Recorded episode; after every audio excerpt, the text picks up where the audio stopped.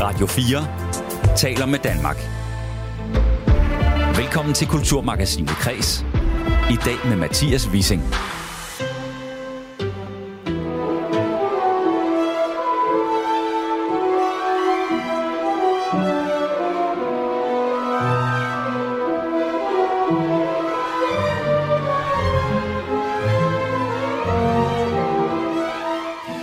Harry Potter-universet har tjent styrtende med penge, men på et område, der har der altid hvilet en forbandelse over Hogwarts. Det har nemlig været mere end svært at lave et ordentligt computerspil, der kan matche hele den her fortryllede verden. Hvilket betyder, at de tidligere Harry Potter-spil har bevæget sig på en skala fra redsomt og op til i bedste fald hederligt.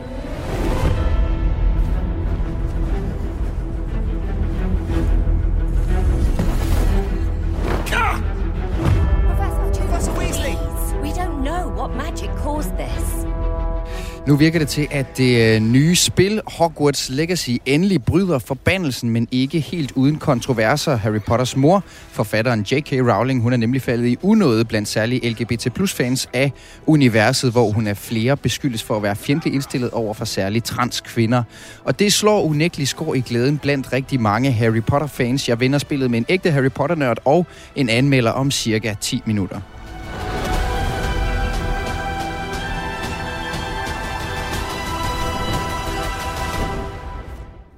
Og vi skal også vende den her øh, kulturpolitiske redegørelse, som Kulturministeriet har meldt ud, at de vil strække sammen som grundlag for en øh, Christiansborg-debat om, hvad kulturen kan og skal kunne i et samfund. Og det er interessant, mener en øh, forsker i kulturpolitik, som jeg får i studiet. Det er nemlig mere end 25 år siden, vi fis- sidst fik sådan en, og sådan en øh, redegørelse kan måske blive et vigtigt redskab i arbejdet med at få defineret, hvad den samlede ambition på kulturens vegne er i Danmark. Også øh, Christian Have, der om nogen har trådet ud i alle afkroge af kulturbranchen her i landet, han hilser den her redegørelse velkommen. positive tiltag, men, men jeg mangler simpelthen, at vi i, i Danmark har en national kulturstrategi. Og mere fra Christian Have senere i udsendelsen, før jeg til allersidst taler med Susi Nielsen fra Susi og Leo. Leo er nemlig øh, alvorligt syg, og siden søndag har Susi ikke haft kontakt til ham. Noget Susi har valgt at være meget åben om i medierne og på parrets og popduens kanaler på de sociale medier, hvor deres øh, fans har kvitteret med masser af kærlighed og omsorg. det betyder enormt meget. Jamen det, det, jeg synes virkelig, det er så rørende, at, at folk de ser sådan på det. Altså, det, det er jeg virkelig taknemmelig for. Og du kan høre hele interviewet med Susi fra Susi og Leo til sidst i programmet. Først skal det handle om fodbold og om, hvorfor der findes meget tæt på nul mandlige homoseksuelle i sporten. Jeg hedder Mathias Wissing. Velkommen til Kreds.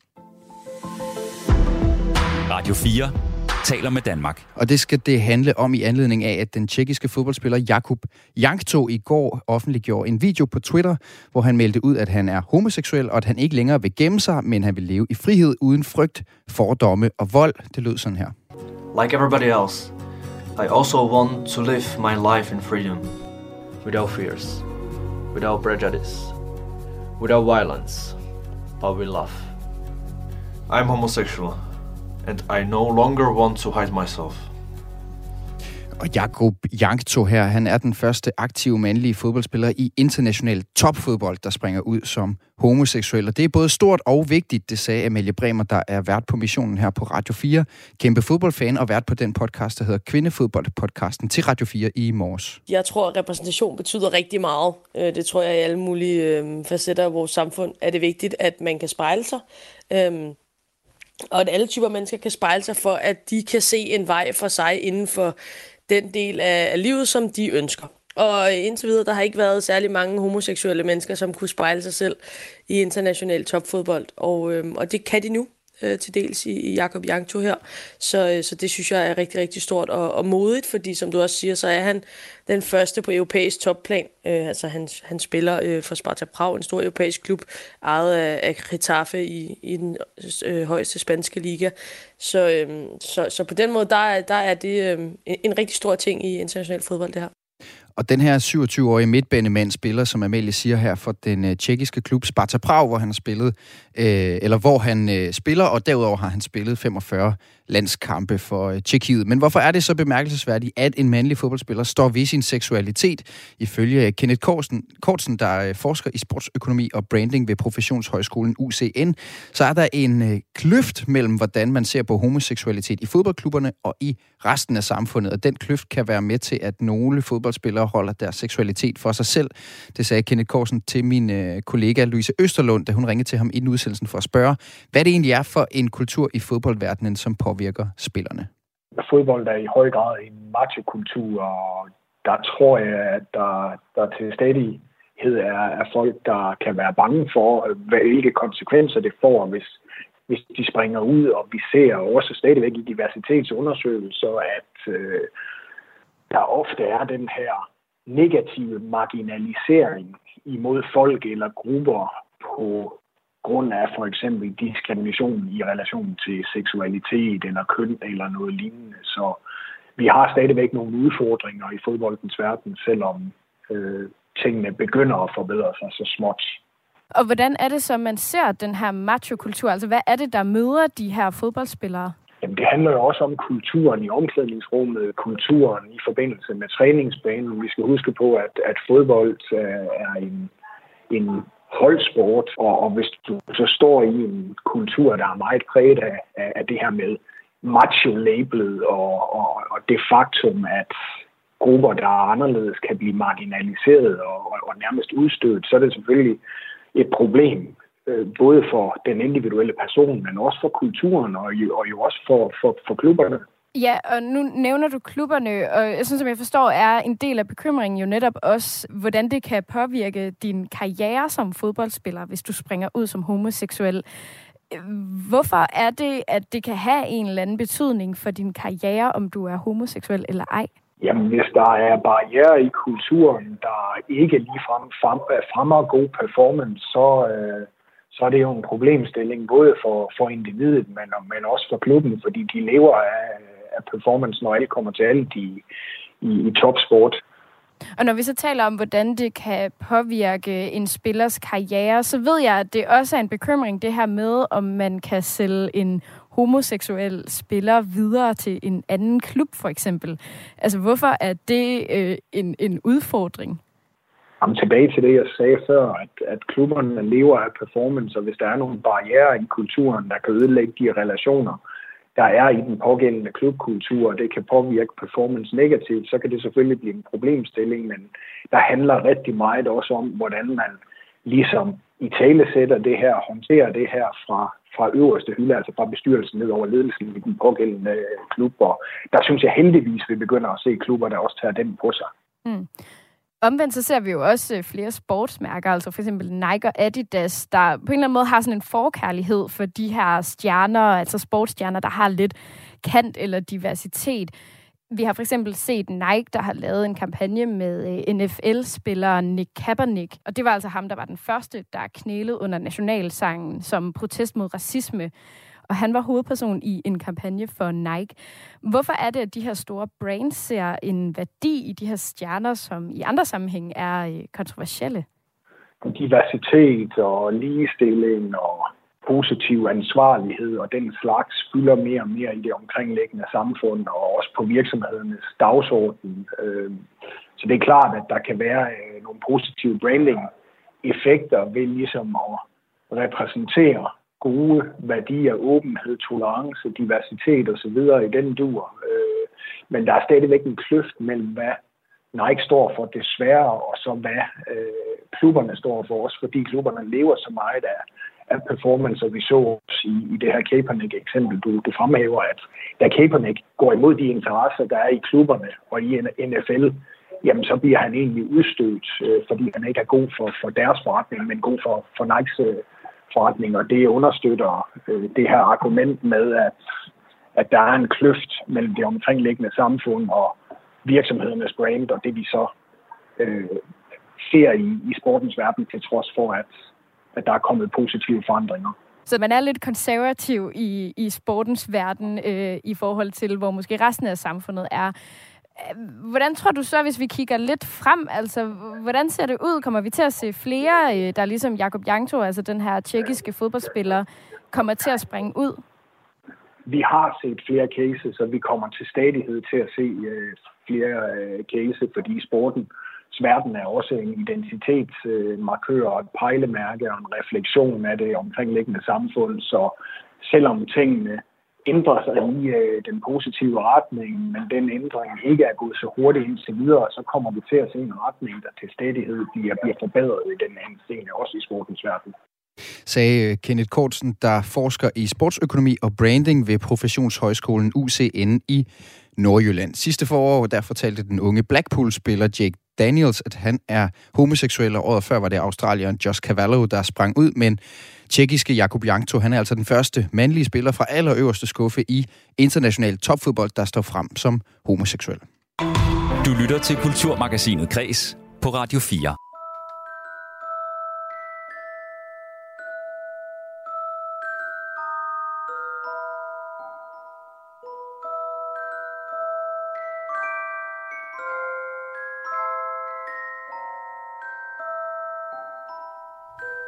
ja, spil det her tema for mig eller for andre i min generation, og så bliver vi sendt direkte gennem tid og rum til en øh, slags total stillstand af barnlig begejstring. Temaet selvfølgelig fra øh, Harry Potter-filmene om Harry, Ron og Hermione og deres oplevelser på Hogwarts skole for heksekunster og troldmandskab. En skole, som øh, enhver Harry Potter-læser til enhver tid har drømt om at få adgang til, og nu bliver drømmen til virkelighed, i hvert fald i det digitale metavers. Computer- og konsolspillet Hogwarts Legacy har været ekstremt hypet i Harry Potter-kredse og trendet hele sidste uge, og siden det så endelig udkom i fredags, er Harry Potter-fans over hele verden forsvundet ind i det digitale univers. Her blandt dig, Benjamin Lysander Rask, sygeplejerske og Harry Potter-nørd. Velkommen til.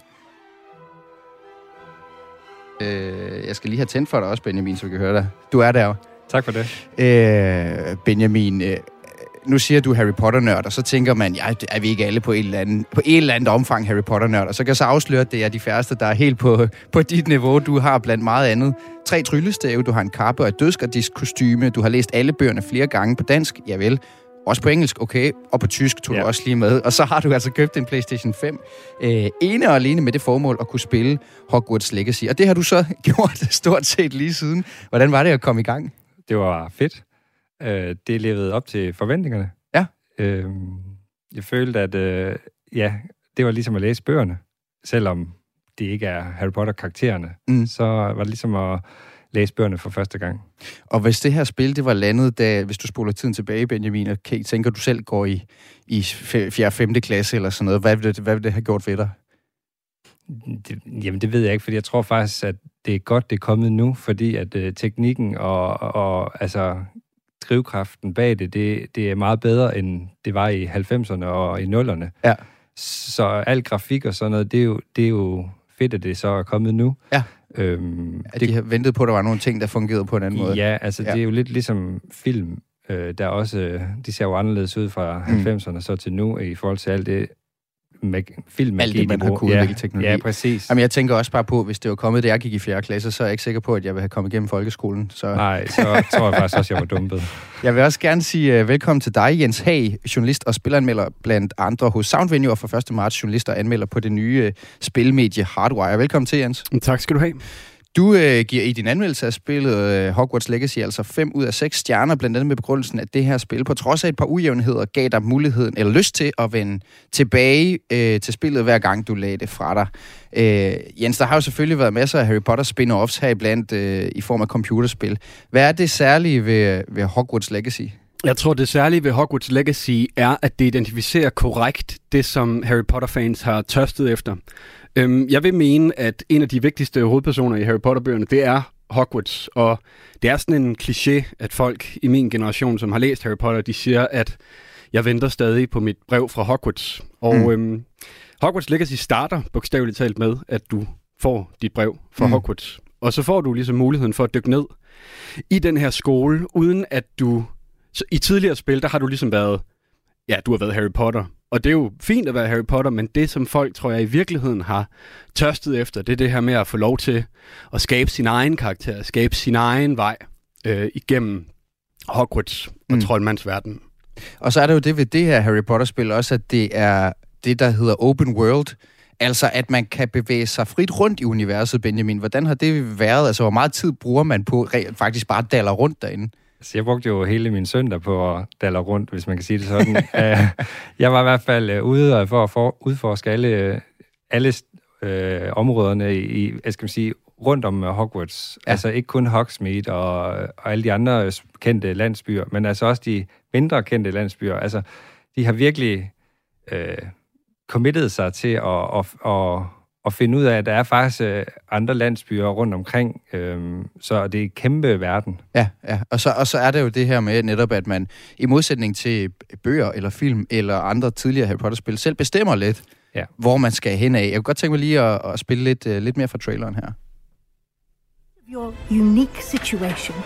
Joining us as a fifth year, we've devised something extraordinary to ensure your success.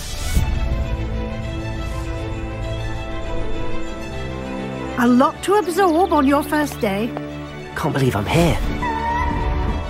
Professor Weasley has asked that your professors give you instruction outside of the ordinary curriculum. You have much to learn. Ja, du har meget at lære. Øh, og, altså, nu sagde jeg så før, Benjamin, at man daller rundt ind i det her univers, ikke? Men, men man laver sig selv. Altså, sagen er den, man får sit brev, og bliver optaget på skolen, og begynder så senere end alle de andre, det vil sige øh, på, på, sådan på, femte, som, år. på femte år. Ja. Øh, og så, skal man, så kommer man ind i klassen her, øh, man langt bagefter, og man skal lære en masse skills og sådan. Ja. Og så, så sagde vi så før, at man kan gøre, hvad man vil lidt, men hvad er det, man skal? Altså, hvad er, hvad er motoren her? Du skal jo, øh, du skal jo rende til timer, øh, lidt ligesom i, i universet eller i bøgerne. Og sådan altså noget. undervisning? Ja, undervisning, ja. fuldstændig. Øh, det, som der også siger i traileren, det er jo, at øh, de, altså, de professorerne eller lærerne, de øh, har sat ekstra opgaver, så du lærer besværgelserne, for ellers så kan du ikke komme videre i, i, i, i hovedhistorien. Ja, okay. Og, og, og hvordan, øh, hvordan fungerer det her, Jens, i, i praksis? Altså, er det, er det en, en tilfredsstillende motor, den der, eller er det i virkeligheden bare det at gå rundt i universet og, og besøge alle de her steder, man altid har drømt om at være, som man så nu kan være i det digitale univers? Altså, nu sagde du det her med, at det er et open world-spil, og open world-spillet er netop karakteriseret ved, at der både er sådan en hovedmission, du kan dykke ned i i dit eget tempo, mm. men der er også alle de her andre muligheder, du har. Du kan finde øh, sådan nogle magiske bøger. Der er sådan nogle malerier, hvor der er et lille mysterium til hver af dem. Merlin har efterladt nogle ruiner, som du... Ja, der er også en eller anden gåde, du skal opklare. Så er der ligesom den her hovedhistorie om, at du er den udvalgte, øh, og der er en mørk konspiration. Nu er det jo Harry Potter, vi taler om. Øhm, mm. Og det, øh, det kan du ligesom vælge at vrage i. Og det, øh, det tror jeg er en del af det, der giver den her oplevelse af, at Hogwarts ligger åben for dig. Du kan gå alle steder hen, du vil. Du kan undersøge lige præcis det tempo, du har lyst til at undersøge i. Øhm, så sådan fungerer det. Og det lyder jo vildt lovende, Jens, men er det også så... Altså, nu er det jo altså for sådan at, at, at slå det helt store brød op, mm, mm, altså, altså lykkes de også med at bage det brød, fordi det er jo, man er jo inde og pille simpelthen ved den ultimative Harry Potter-fantasi. Altså kommer de i mål med det også? Ja, det vil jeg mene, de gør. Det er i hvert fald derfor, jeg har givet det fem stjerner. Det er det, er, det, det, er det de har sat, sig, sat snuden op efter. Og det lykkes de med. Øhm, det er ikke en... Altså, historien er tilforladelig. Den er fin. Men, men det er også bare det, den, den skal er godkendt. være. Ja, okay. ja, ja. Øh, ej, men det, er ikke, det er ikke stor litteratur, man skal sige. Men, men det er også lige meget, fordi det, som er, er trækplastret, det, som er fedt ved spillet, det er det her med, at det er dig, der er nede i det. Du ja. har designet din egen karakter. Du vælger helt selv din egen vej. Alt ligger åben for dig. Og det er jo det, der er med selve indkodet af drømmen om Harry Potter, udover altså at modtage det her brev, som, om at man er optaget på skolen. Øh, fordi der ligger også den her fordeling af nye elever på skolens fire kollegier, noget som blev til en meget fortryllende, bemærkelsesværdig scene fra den første film, altså Harry Potter, de vise sten, som vi lige vil spille et lille klip fra.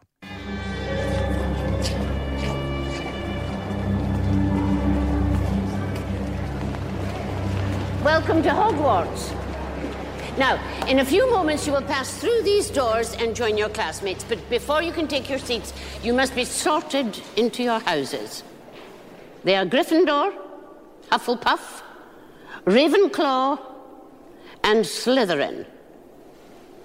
Now, while you're here, Your house will be like your ja, family. Ja, altså, uh, Slytherin, det er, jo det, det er jo der, hvor alle The Bad Guys hører til. Og så dig, Benjamin, ja. for du har valgt at være på Slytherin. Ja. Hvorfor, hvorfor er det, du besluttede dig for, at det var det kollegium, du ville ind på? Men øh, jeg har egentlig i mange år troet, jeg var Ravenclaw.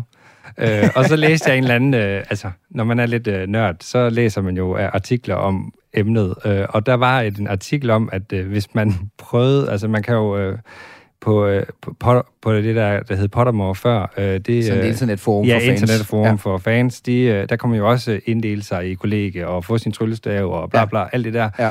Øhm, og øh, jeg prøvede bare ihærdigt at, at få Ravenclaw hele tiden, og så læste jeg en artikel sådan flere år efter, at øh, når man prøvede at komme ind på et bestemt kollega, så var man jo øh, ambitiøs, og alle de der ting, som egentlig hvad hedder, symboliserer med Slytherin. Ja, så du er virkelig så jeg er Slytherin inderst inde. Ja, fuldstændig. Ja. Og, og, og er det så noget, man vel, selv vælger i det her spil? For det er jo også en del af spillet, man kommer ind med fordelingshatten og sådan nogle ting der.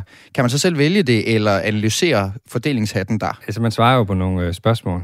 Ja. Øh, og så analyserer den ud for det. Og jeg synes, det der måske skiller sig ud fra de her spørgsmål, og så øh, de der spørgsmål, man får øh, online på Pottermore og alt det der, Mm. det er jo, at den analyserer måske en lille smule på det, øh, Ja. uden at vide det. Men altså, man har jo også, øh, hvis man nu har den her øh, online-profil på Pottermore, og man så linker den med sin øh, WB, altså Warner Brothers øh, account. Som er det spil her, der- der udgiver det. Ja, Ja. så, så kan man jo faktisk allerede være, øh, være den profil. Så det synker op? Ja, fuldstændig. Ja, ja, okay, så der er en, en kæmpe sammenhæng tænkt ind i det her. Ja. Og så er det også det, øh, som også er ret øh, væsentligt, at man render jo ikke ind i Harry Potter derinde. Nej, eller Ron. Weasley, Nej. eller de andre, eller, eller de andre karakterer fra bøgerne. For den foregår faktisk 100 år før den første Harry Potter-bog, så så vidt jeg forstår, så er det spøgelser, som man genkender. Og en professor. Og en professor. Altså, hoved, øh, hvad hedder det, The Headmaster, han er jo øh, faktisk med i bøger, bøgerne. Okay. Øh, altså, Professor Black, ja. han er jo med øh, i, øh, i øh, bogen, hvor, øh, hvor han er med på det der, han er et billedramme i, i bogen. Ja, som Dumbledores. Ja, altså det er Snapes. Det er faktisk Snape. Det der, da, da Snape han er på, uh, han er blevet, uh, hvad hedder det, uh, headmaster Okay. i syveren. Uh, Nå så, ja, selvfølgelig. Så, uh, Ja. så er Så det der er han hører noget. overlap, Ja, der er sådan noget, man kan lige sådan ting. finde Ja. som nørd, så finder man Ja. lige sådan nogle ting. Ja, og så er der noget med efternavnene, hvor man siger, okay, der var en slægt der. Ja. Professor Weasley hørte vi også lige Præcis, og klippet. Og, sådan ting. og sådan noget. Ja, okay. Øh, Jens Hag, øh, jeg kunne godt tænke mig at spørge dig som anmelder af spillet. Er det her spil øh, for alle og enhver? Fordi Harry Potter-universet udmærker sig jo ved at, at kunne levere til flere forskellige generationer. Er det mest for Harry Potter-besatte voksne som, som Benjamin, eller er det også for, for, for børn? Jeg synes ikke, børn skal spille det. Det er meget, meget voldeligt. Der dør virkelig folk til højre og venstre. Jeg tror, det er, Er det- meget, jeg tror, det er meget bevidst, at, øhm, at Portkey Games, som har udviklet det, at de har de er gået efter den her millennial-generation. Dem, der læste Harry Potter, da de var yngre, og nu tørster efter at vende tilbage. Mm. Øhm, der er også sådan en hel ting med, at man benytter sig af de forbudte øh, besværgelser. Der er sådan... Der, er- det, det er rimelig mature, vil amerikanerne kalde det. Mm, Øhm, ja. Det er tydeligt, man starter også som femteårselev. Ja. Øh, det er tydeligt henvendt til folk, der er interesseret i mere modne temaer i, i spillet. Ja. Så jeg synes ikke, man skal lade sine sin små børn spille. Og Benjamin, har du øh, styrtet rundt og kastet med de her utilgivelige forbandelser til højre og venstre? Ikke til højre og venstre. Jeg har lært dem, eller jeg har lært to ud af tre. Jeg er ikke kommet så langt, for jeg skal jo opleve det hele i den her verden. Ja. Øhm, jeg, har fået, jeg har taget de to, jeg mangler stadigvæk dødsforbandelsen. Øhm, Okay. Men jeg har prøvet at, at kaste både Imperio og Crucio, men det har været mod uh, trolde. Jamen, sådan nu spørger jeg lige om noget. Ja. Altså, er det sådan lidt, fordi man har identificeret sig så meget med det her Harry Potter-univers, og tænkt så mange gange, man var yngre selvfølgelig, hvordan det vil være at træde ind i det? Altså, er der en eller anden grænse, man alligevel skal overskride, selvom man selvfølgelig er klar over, det det digitale? Der er jo et eller andet... Det ligger jo helt indlejret i fortællingen, at det, er at det netop er utilgivelige forbandelser, og det er ja. dem, der adskiller de gode fra de, fra de onde og sådan nogle ting. Jamen, det er det jo også, og så, altså, så er der også en, en, en, en af sidekaraktererne, øh, Sebastian, øh, hvis onkel opdager, at vi er ved at lære de her øh, forbandelser, øh, øh, og, altså lære dem, ja. og har sagt øh, udtrykkeligt, at øh, hvis øh, han opdager os i at bruge dem, så, øh, så kontakter han øh, headmaster med det samme, og headmaster vil jo bare øh, smide os ud med, ja. fra skolen med det samme. Ja. Så jeg, jeg ved ikke, jeg har sådan en, en lyst til at prøve det af, for at se, om det sker, om jeg ja. bliver smidt ud af skolen, men Men spillet spiller lidt på dobbelttydighed Ja, i det, altså i, i det moralske også. Ja. Øh, øh, Jens Hag, hvorfor er det så... Altså, jeg ved, du også har opholdt dig ved den der, det der paradoks der, eller hvad det er, det der skisma. Altså, hvorfor er det så kontroversielt, det her med, at man kan gå rundt og være så ond, som man har lyst til, også inde i det her univers? Jeg ved ikke, om det er kontroversielt som sådan, men, men altså, de utilgivelige forbandelser er jo en direkte billet til depressionsfængslet uden rettergang i bøgerne. Mm, ja. Og det, øh, jeg må da også indrømme, jeg har det sådan, det ved jeg da ikke, om jeg skal bruge, når jeg spiller videre i spillet. Det, det er en rimelig hård grænse i bøgerne. Mm. Øh, det, det er med ondt, hvis du benytter dig af de der besværgelser. De bliver meget, bliver meget udpenslet, at det virkelig er, Ja, det er jo krigsforbrydelser. Ja, ja. Men også, men også fordi, at det, at det også er så vigtigt et punkt i Harry Potter-fortællingen, at der, hvor Harry Potter for en gang skyld bruger en af de der utilgivelige forbandelser, som han jo ellers sværger for, til ikke at gøre. Altså, det er virkelig det er et nøglepunkt i hele fortællingen. Men det lykkes altså. heller ikke for ham. Nej, han, han er for god, eller, eller hvad er det? Hvad er ja, det er for dårlig til at benytte sig af besværgelsen, tror jeg. Ja, han er for pure heart til at kunne finde ud af at bruge den ordentligt. Eller, han bruger jo en. Han bruger jo faktisk en. Jamen, lykkes han med det? Ja, han bruger jo, øh, hvad hedder det, Imperio, som altså får karakter, eller får en anden karakter til at gøre, som man Ja. vil ønsker. Ja. Og det gør han jo ved at, at øh, besværge den der øh, goblin i, i Ja. ja. Gringotts. Ja, så det er jo Tror jeg. også det er jo en stor del af fortællingen om Harry Potter, nemlig ja. Ja. det her med, at han er så god, og han bliver også i, i kampen mod det onde, får han selv en rem af huden, og sådan. Det er jo noget af det, som måske ja, også taler bliver ind i, til at gøre, i Hogwarts måske komme ned på det niveau-agtigt, ja. uden at gå helt ind i niveauet. Og det er jo så et dilemma, som man også selv kommer til at stå i, hvis man er inde i. Hogwarts Legacy, der som du også har gjort, Benjamin. Øh, Jens Hag, det er jo et spil, som udkommer med to års forsinkelse, så det udkommer egentlig lidt på sådan lidt øh, øh, skandaløs baggrund, men ikke mindst på grund af kontroversen omkring øh, forfatteren til øh, Harry Potter, J.K. Rowling, som jo bliver skyldt for, øh, beskyldt for transfobi øh, af, af, af kredse af Harry Potter-fans-universet. Øh, de mener, altså hun, hun, hun, hun siger, at transkvinder ikke er kvinder, øh, og at... Øh, har på den måde ravet uklar med rigtig store dele af, af fansegmentet. Øh, Harry, Ron og Hermione, altså øh, de tre øh, rigtige skuespillere, som spiller karaktererne, har alle tre taget afstand fra Rowlings bemærkninger i forhold til, til transkønnede. Altså, hvordan, øh, hvordan spiller det ind på Hogwarts Legacy, den her, alt det her uro, der er omkring J.K. Rowling?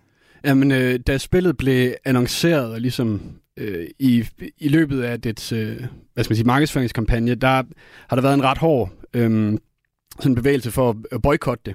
Øh, man kan så spekulere i, om det i virkeligheden måske har haft den modsatte effekt, øh, for det er et sindssygt spillet spil, øh, helt sikkert. Jeg tror, det var det har slået rekorden for øh, flest streamede timer på Twitch allerede. Mm. Øhm, nej, nok ikke timer, men flest på samme tid, mm. der streamer det. Ja. Øhm, og, øh, og allerede fra starten, da det kom op på Steam, som er sådan en, en spilportal, hvor man køber spil, der øh, fik det tagsene, som brugerne selv kan lave, som er antisemitisme og transfobi. Ja. Og Okay. hvis, hvis man går på Twitter for at se, hvad diskursen er, så... Altså, bølgerne går højt. Folk er øh, vrede den ene og den anden retning over, øh, over spillet.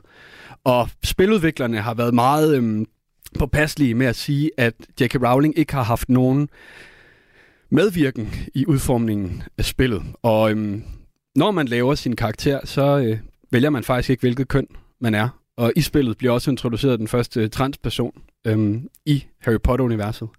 Om det så er nok for kritikerne, det, øh, Ja. det er ikke sikkert. Det er, svært, det, det er svært at vide, men man har i hvert fald gået rigtig, rigtig langt for ikke at blive associeret mere end nødvendigt med, med J.K. Rowling, som jo alligevel ejer, altså er Harry Potter-universets mor, så der falder jo lidt mønt øh, til hende. Øh, Benjamin Lysander Rast, du er jo Harry Potter-nørd og, og, og Hogwarts Legacy-spiller. Hvilket ben står du på i den der kontrovers?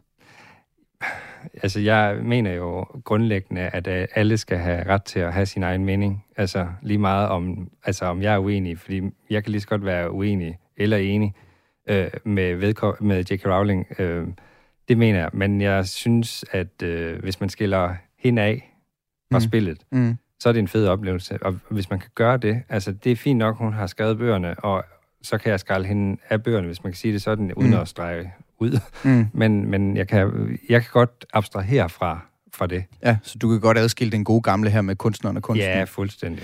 Jens Hag, tror du, øh, det er jo lidt spekulation, men tror du lige frem, at det får Harry Potter-fans til decideret at holde sig væk fra, fra spillet, øh, al den uro, der har været omkring Rowling? Ja, 100 procent. Nogen i hvert fald. Øh, jeg tror også, at der er mange, der, der spiller det netop lidt ligesom Benjamin beskriver her. Men der, det har jo været et stort øh, emne, det her med, at der er nogle transpersoner, non-binære, som jo har... Altså Harry Potter har jo også et, en tematik bøgerne med, at man føler sig forkert, man føler sig i den forkerte verden, man, man, øh, man opdager, at man i virkeligheden hører til på en anden måde, og er noget andet, end man troede oprindeligt. Så der er mange, som altså transpersoner og non-binære, som nok har følt sig velkomne i Harry Potter-universet, men som, som nu føler sig stødt lidt væk af, af J.K. Rowlings øh, holdninger øh, og, til transpersoner. Øhm, og der vil helt sikkert være nogen, der, der fravælger at spille Harry Potter, Hogwarts Legacy. Jens Hage, journalist og øh, anmelder af Hogwarts Legacy. Tak fordi du var med i, øh, i Kulturmagasinet Kreds. Selv tak. Og også selvfølgelig tak til dig, Benjamin Lysander Rask, sygeplejerske og Harry Potter nørd. Øh, du siger, du, du tager en lille pause, du har gamet hele, hele weekenden. Nu skal ja. du lige nu skal lige ud i virkelig verden, eller hvad? Ja, jeg skal lige ud og spille uh, brætspil. Ja, så og, så til, nogle, og så og tilbage i Hogwarts ja, Legacy. Det er dejligt at høre. Hogwarts Legacy, det udkom øh, officielt til PlayStation 5, Xbox og PC i fredags.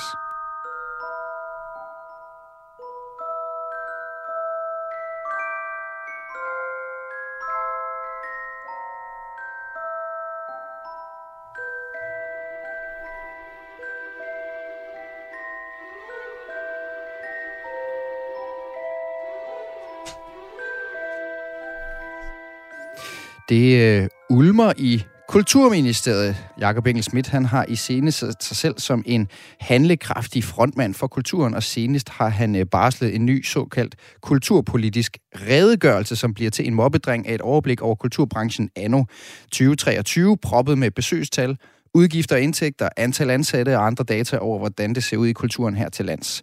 Det er øh, første gang i 25 år, at en kulturminister vil aflevere sådan en sag, som altså, når den er gået i trykken, lander hos Folketingets partier og særligt hos kulturordførerne, som så herefter skal kaste sig ud i en øh, debat, der på et oplyst grundlag forsøger at sætte ord på, hvad Folketinget mener, kulturen kan og skal kunne i dag.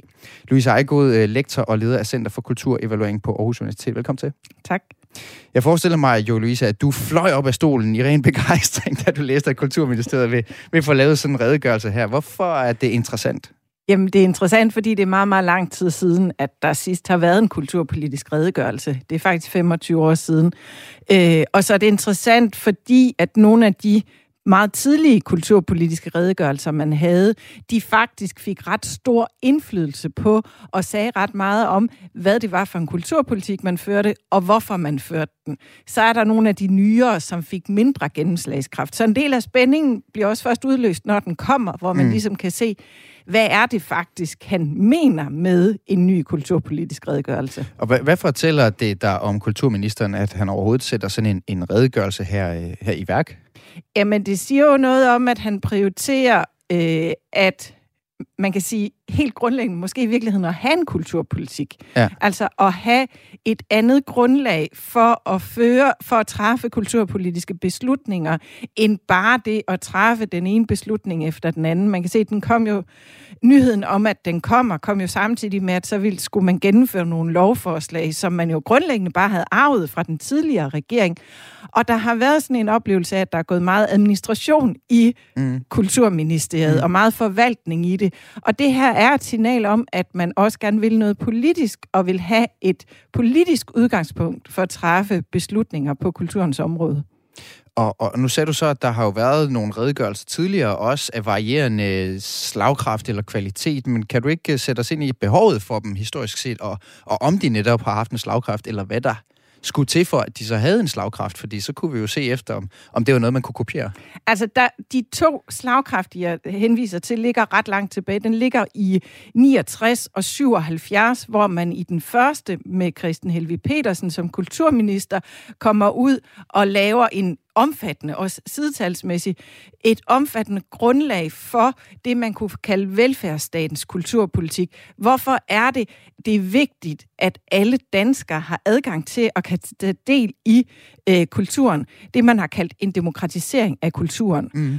Øh, så kommer der den fra 77, som Nils Mathisen, som er socialdemokrat, kommer med, og der skifter fokus til det, der hedder kulturel demokrati, så det ikke kun er de fine kunst og den professionelle kunst, vi skal have adgang til, men at alle også skal være med til selv at være aktivt skabende mm. og forme, hvad det er for en kultur, der har værdi. Så de to har, fordi de pinpointer nogle helt centrale øh, værdier i kulturpolitikken, haft enorm betydning.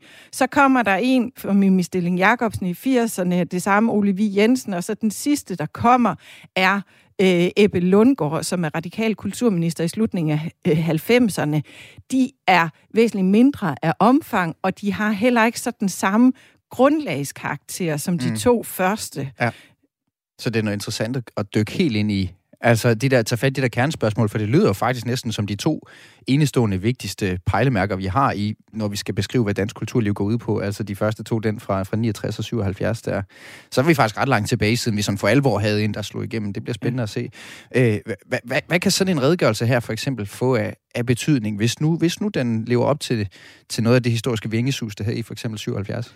Jamen, hvis den, har, hvis den får det vingesus, det vil jeg måske være en lille smule øh, tvivlende over for, om den gør. Men hvis den gør det, så får vi jo lige pludselig et opdateret grundlag for at føre kulturpolitik og for at diskutere kulturpolitik. Noget af det, som jo er øh, oplagt at tage stilling til, det er hele digitaliseringen. Hvad betyder det, at vi alt, alle sammen altid har virkelig meget adgang til kultur øh, online og digitalt i forhold til, hvad er det så, samfundet skal sikre, mm. at vi oplever, at vi har adgang til, at vi kan være en aktiv del af. Det er jo en helt anden situation, end det var for 25 eller 50 år siden. Det må man sige. Den har de haft svært ved sådan for alvor at forudse der i, i 69. Øh, Øh, jeg vil gerne have lige lytte med, Louise Ejgod, for jeg ringede til Christian Have, som har øh, Have Kommunikation og PR, og som er en af de kulturpersoner her i Danmark, som er i allerstørst, bredest berøring med kulturbranchen, for at spørge ham lidt til, hvad han fornemmer, kulturen går og sukker efter, og om hvad han øh, forventer sig af den her kulturpolitiske redegørelse. Det var sådan 6-7 minutters øh, bånd.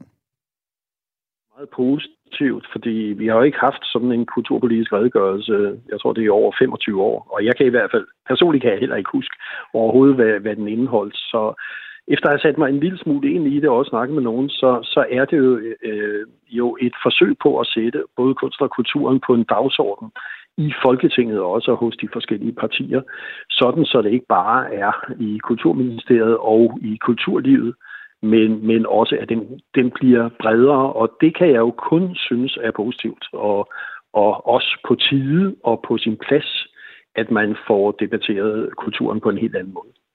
Og kulturministeren siger jo så, at redegørelsen den skal bruges til det her med at gøre status over dansk kulturliv, altså hvor mange gæster er der? Hvor mange ansatte er der? En, en hel masse tal skal den her øh, redegørelse primært bestå af. Og redegørelsen den lander så, når den er blevet lavet færdig hos de forskellige kulturordfører, som baggrund altså for en, en oplyst politisk debat. Og det er jo fint, fordi selvfølgelig så skal de tale om kulturen på et oplyst grundlag. Er du alligevel bekymret for, som kulturmand også, Christian Have, at øh, hvis den her redegørelse viser, at der er alt for få gæster på de små teatre for eksempel, eller museer, eller hvad end det kunne være spillesteder, så kunne det jo også være en anledning, som man kan bruge til at fjerne støtten og i praksis tage livet af nogle af de her små, men nogle gange vigtige institutioner. Altså, for det første, så tror jeg, at et oplyst grundlag er, er super vigtigt, og det er også relevant. Øh, og det er vi nødt til at have i dagens Danmark. Så, så jeg tror ikke, der, der er nogen anden vej. Øh, kan, det, kan det bruges til noget andet end, end at fremme øh, kulturen og kunsten? Øh, og, og kunne der øh, være eksempler på, at nogen, som måske er vigtige, men ikke har den, øh, en stor størrelse eller ikke ser ud af noget stort, at de måske ligesom kan ryge ud i den sammenhæng. Det synes jeg, vi skal være opmærksom på alle sammen. Altså, jeg synes, at det, det skal ikke være sådan, at tal og dokumentation bruges til at gøre kulturlivet fattigere. Det, det er der ikke nogen, der kan interesse i. Mm. Men er du, ikke, er du ikke på vagt over for en kvantificering af det øh, i sidste ende øh, absolut kvalitative, vi har nærmest i vores samfund, altså kunsten, at den bliver gjort til tal? Øh, for det er jo det, den her redegørelse i første omgang gør. Altså, jeg håber jo, at den kommer til at indeholde meget andet end tal og, og så videre, fordi det i sig selv er jo ikke øh, super interessant, så jeg håber, at redegørelsen også kommer et skridt over det. Men det er klart, at hvis vi ender der, øh, så, øh, så er det ikke til fordel for nogen, og det kan jeg ikke forestille mig, at det er i en kulturministers interesse, som har udtalt, og det er jo også regeringen, der har udtalt, at kulturen skal, skal fylde mere. Mm. Men det, der bliver interessant, er, hvad, hvordan skal den fylde mere, og øh, hele instrumentaliseringen af kulturen i forhold til dens mere, skal vi sige, iboende, skabende kraft, det er jo mm. det dilemma, som vi hele tiden er i. Og der håber jeg, at øh, debatten her øh, og dialogen, den kan føre til, at det bliver begge dele. At vi både får en kvalificering og en kvantificering af kulturlivet. Mm. Og, og det er i hvert fald også de udmeldinger, som jeg har hørt, der er kommet fra kulturministeren, og det synes jeg, det skal vi selvfølgelig holde ham op på. Mm.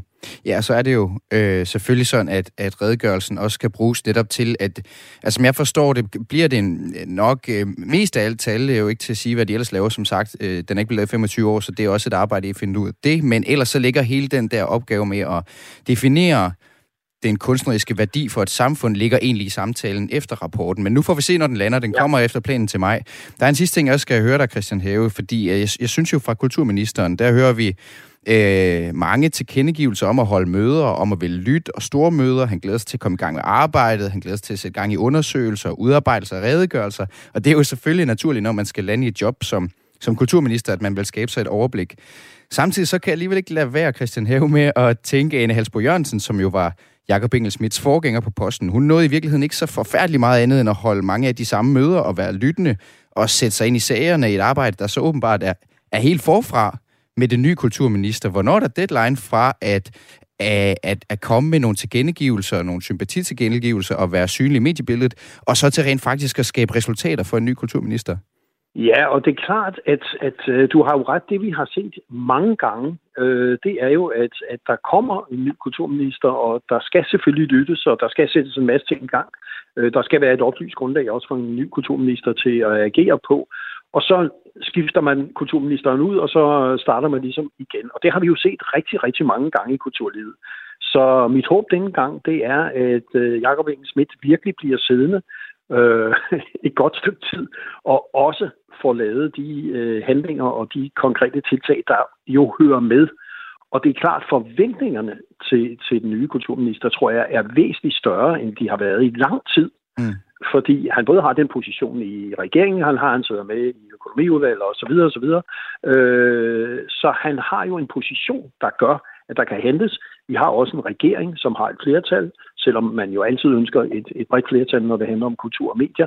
Men, men her er der jo nogle anderledes forventninger, mm. så jeg vil sige, jeg, jeg tror, at når vi kommer over på den anden side af sommerferien øh, og kommer ind i efteråret 23, så vil forventningerne være, at nu kommer der, nu kommer der handlinger på bordet. Og nu kommer altså så i, i første omgang den her kulturpolitiske redegørelse, som måske også kan sætte nogle ting i gang på sigt. Men er det, øh, har du set nok, Christian Have, i forhold til de tilkendegivelser? Vi har jo hørt ham sige, at jeg vil have et medieforlig, jeg vil have et museumslov. Der er nogle forskellige ting, han vil kigge på, og altså nu en kulturpolitisk redegørelse. Men det er, sådan nogle, det er som om, det er sådan nogle drøb.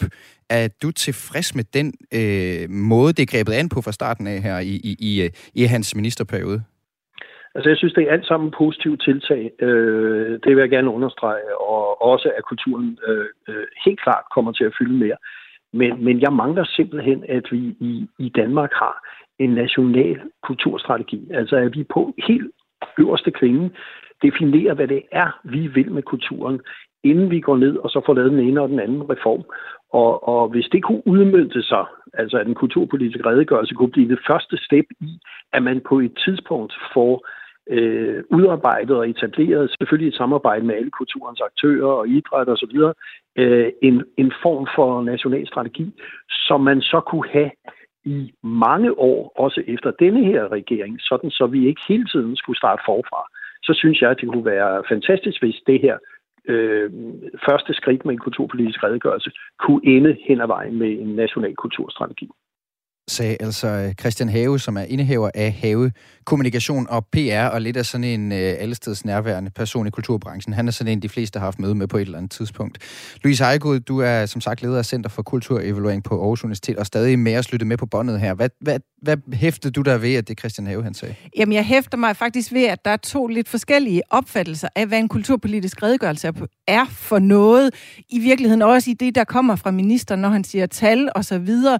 Nemlig den form for redegørelse, som Jytte Hilden tog initiativ til tilbage i midt-90'erne, som var sådan en faktuel, der var lavet af forskere, men en faktuel med fokus på viden og på det der med at kvalificere grundlaget for politikken, hvor de andre redegørelser, der har været lavet af kulturministre, har haft fokus på det politiske og det værdimæssige mm. og det ideologiske.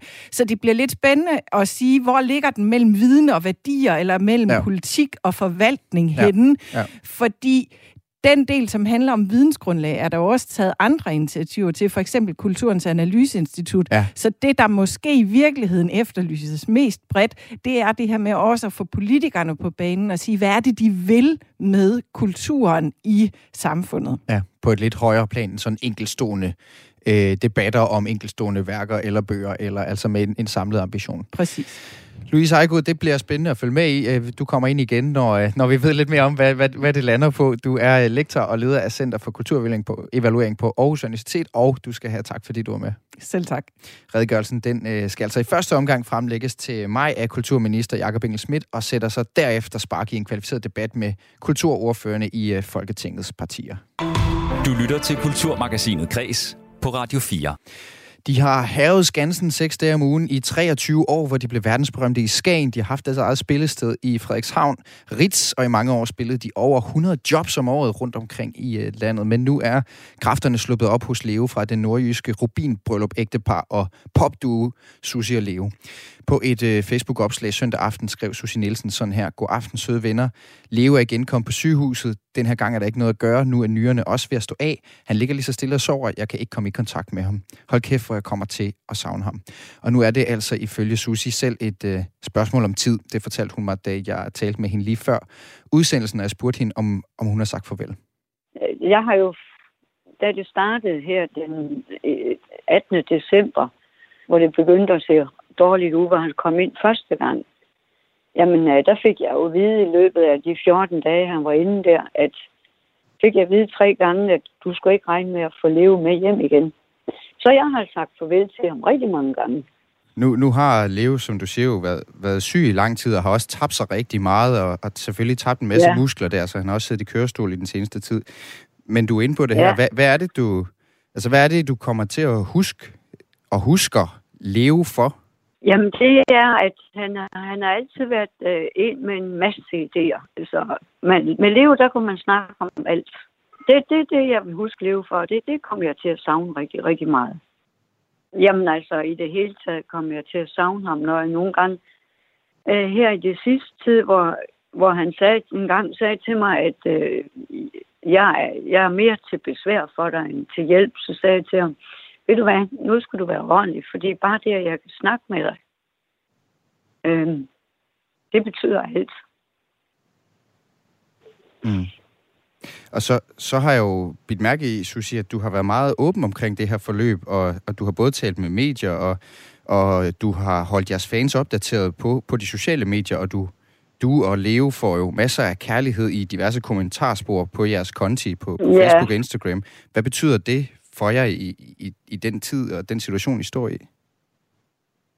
Jamen, det, det betyder enormt meget. Jamen, det, det, jeg synes virkelig, det er så rørende, at, at folk de ser sådan på det. Altså, det, det er jeg virkelig taknemmelig for, at, at det er sådan. Det, det, det, det varmer virkelig rigtig meget. Og hvilke tanker har du gjort dig om at tale med, med, med sådan som mig også, og, og opdatere sociale medier netop i den, den her tid? Altså, hvorfor er det også vigtigt for dig? Åh, oh, jamen det, jeg ved, det, det ved jeg Det kan jeg ikke sådan svare direkte på andet end, at øh, altså, I har altid, pressen, ja, vi har haft et rigtig godt forhold til jer i pressen, og, og de, I har altid behandlet os godt og pænt, og der, der har ikke været nogen hvad hedder det, øhm, vi har ikke oplevet særlig meget ubehag.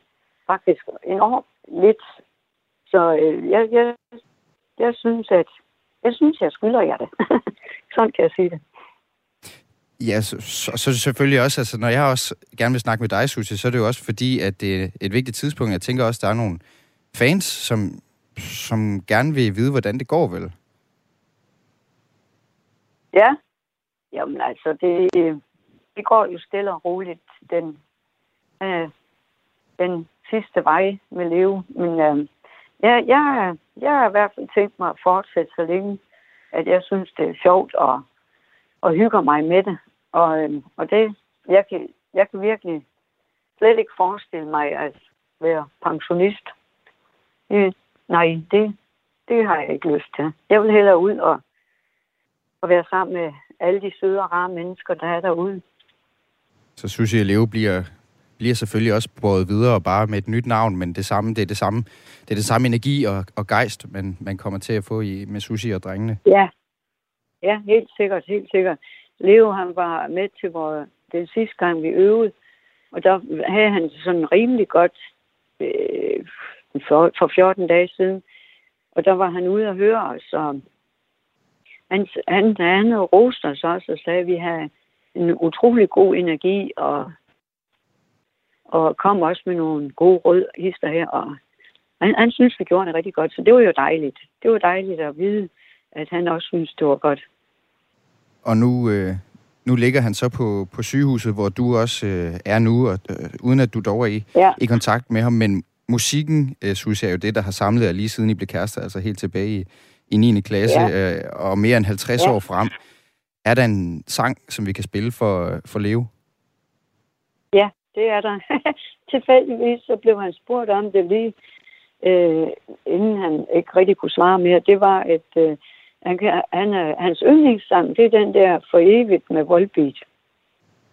Den, den, den, den var han også helt vild med at synge. Den, han kunne rigtig godt lide at synge den sang. Den, den vil jeg gerne have, I spiller. Så spiller vi øh, for, øh, for Leo øh, for evigt med Volbeat. Susi, tak fordi ja. du var, du var med i, i Kreds i dag. Ja, selv tak. Selv tak. Memory, your landline is burning holes. Recover the damage, bring it all home. Follow the bleeds, just like a summer song. Stay there river.